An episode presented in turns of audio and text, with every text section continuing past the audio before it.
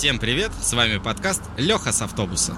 Каждое воскресенье мы рассказываем обо всем, что нас окружает. И с вами сегодня Настя. Саша. И Леха с автобуса. Сегодня мы решили поговорить о караоке. Ну что ж, прежде чем рассказать подробно о том, откуда взялось караоке и про название караоке, и про создателя, и про то, почему он все-таки так и не разбогател, со временем хочется рассказать небольшое предисловие. Дело в том, что в 50-х годах 20 века в Японии появились так называемые поющие кафе. Здесь можно было выпить с друзьями, коллегами, отметить какое-то событие, пообщаться или просто попеть в непринужденной обстановке. В крупных городах вроде Токио посетители выступали под аккомпанемент живой группы, а в городах поменьше людям хватало магнитофона или синтезатор, ну, какого-то легкого музыкального сопровождения. Именно тогда зародилась прекрасная традиция, которая дошла и до наших дней, традиция японская. У нас принято обмывать удачные сделки или контракты, а у японцев принято и обмывать, и опивать такие же удачные контракты с партнерами японцы народ достаточно скрытый, и у них не принято выставлять эмоции на показ. Ну, а пение песен прекрасно снимает стресс после трудового дня и просто дает отдохнуть. Поэтому им все это очень нравится. Кстати, хочу добавить, немецкий институт провел исследование, по результатам которого стало известно, если петь в караоке регулярно, то нормализуется сердцебиение и артериальное давление, помогает в профилактике инфекционных заболеваний верхних дыхательных путей, повышает иммунитет, увеличивая количество антител. Что еще раз доказывает, что японцы все-таки очень мудрый народ, потому что тут целый немецкий институт проводил исследования, а эти выпили, попели и хорошо. Конечно, петь под минусовку придумали не японцы. В крупных странах, таких как СССР, США или Германия, в 30-х годах давали специальные пластинки с композициями, где не было слов на музыке. Но караоке как явление изобретение сугубо японское. Кстати, интересная информация. Мы привыкли к караоке как к явлению. Смотрим на какой-то экран, там бежит строка, меняется цвет букв, мигают циферки, когда вступать. Ну, в общем, в каком-то таком вот электронном виде. А тогда в этих поющих кафе официанты специально раздавали книжечки или блокноты с текстами песен посетителям, и они, собственно, по этим текстам и пели под музыку. В наше время во всем мире есть огромное множество разнообразных караоке-баров, ресторанов. В Японии, например, есть караоке, где вы можете попеть, не вылезая из бассейна. В каждом помещении есть бассейн, где можно и купаться, и исполнять музыкальные композиции одновременно.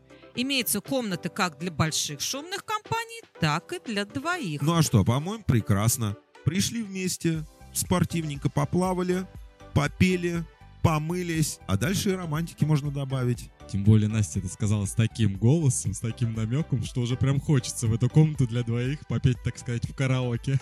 Как будто она только что оттуда. И не оттуда, а туда.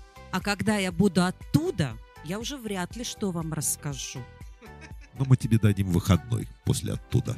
Договорились. Ну, я предлагаю все-таки немножко вернуться к истории, чтобы наш подкаст был интересным и развлекательно-познавательным. Умные какие-то вещи должны периодически звучать. Итак, начнем с самого начала, то есть с названия, откуда в нашем лексиконе вообще появилось такое слово. В 1952 году в японском городе Осака объявил забастовку оркестр, который играл вместе со знаменитой театрально-хореографической труппой. Но музыканты и руководство театра никак не договорились, и руководители театра решили заказать у одной известной компании машину, которая бы заменила оркестр. Получилось так оркестровая яма пустая, а музыка играет. И назвали это пустым оркестром или по-японски караоке сутура. Сокращенно вы все поняли, караоке. К концу 50-х годов привычка петь в кафе добралась до жителей японского города Кобе, где в это время пытался начать карьеру совсем юный барабанщик Дайсуке Инноуэ. А я вот слышал, что однажды в клуб, где работал Инноуэ, пришел президент небольшой компании и попросил его об одолжении – он ехал на переговоры с клиентом, встреча наверняка закончилась бы каким-нибудь кабаком или рестораном, и его обязательно бы попросили спеть. Но более или менее нормально у него получалось спеть только под игру Дайсуки. Я даже представляю себе эту картину. Бар, подвыпившие японцы один к другому подходят и говорят, слушай, дай суки. Единственная музыка, под которой я могу петь, это та, которую ты играешь на своем синтезаторе. Ты знаешь, что надо делать, чтобы мой голос хорошо звучал. Я даже могу предположить, что далее на стол Дайсуки легла некая сумма, приятная для него. Ну вот, наверное, после этого Иноу как раз и записал несколько композиций в нужной тональности для этого бизнесмена. И вот через пару дней знакомый вернулся просто в диком восторге, и тогда Дайсуке осенило, что нужно изобрести машину, в которой будут колонки, усилитель и микрофон, куда люди будут бросать денежки и петь то, что они хотят. Ну, сейчас, естественно, все подумают, что человек взял, пошел, что-то там скрутил, спаял и сделал машинку, и она запела. Вот и не так.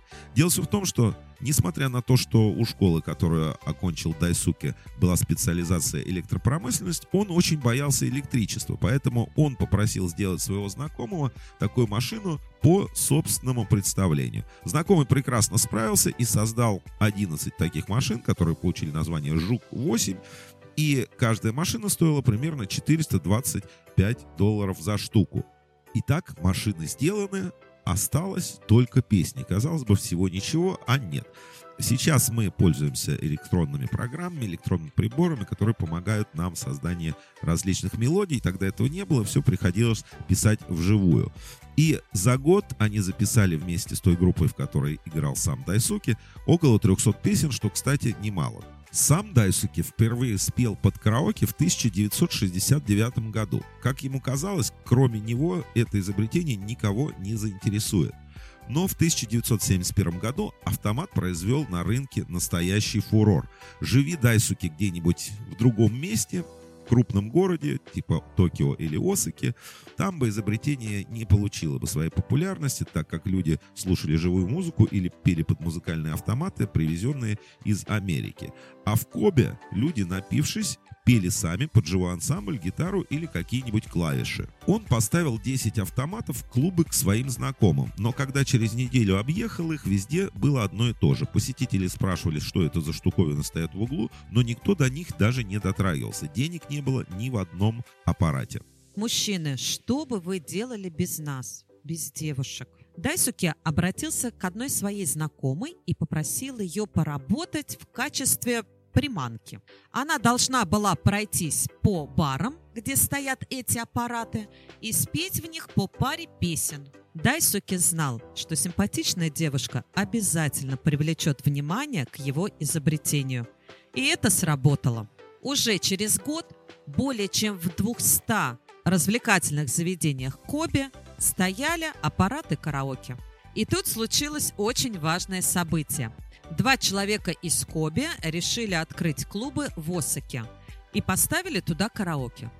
В скором времени караоке стало популярным по всей Японии. Но самое интересное во всей этой истории, что Дайсуки так и не заработал состояние на своем изобретении. Он вовремя не получил патент, а может быть и не хотел его получать. Из-за него это сделали корпорации-гиганты. Ну, на самом деле, Леха, не все так печально. У Дайсуки была своя сеть распространения данных автоматов, и он зарабатывал неплохие деньги. Кстати говоря, Дайсуки Энове по сей день живет в Японии, в городе Осака, и 10 мая ему исполняется 82 года. Он вполне счастливый человек и ни о чем не жалеет. Ну и еще пару интересных фактов. В 2004 году японцу была вручена Шнобелевская премия как человеку, открывшему людям новый способ учиться терпению по отношению к друг другу. Ну, действительно, попадая в караоке-клуб, вот что-что, а терпение точно нужно. Ну, потому что, ну, не все хорошо поют. Да, это факт. Иногда хочется пожалеть свои уши. Не знаю, а мне нравится. Каждый как может, так и поет. А еще сам Дайсуки поет в караоке очень редко, так как стесняется своих вокальных данных. Он считает, что нынешние любители караоке по уровню мало отличаются от профессионалов. И в этом он признался, как бы это ни удивительно звучало в России, на примере караоке-комедии «Самый лучший день». Друзья, сегодня мы вам рассказали историю караоке. С вами был Леха с автобуса. Настя.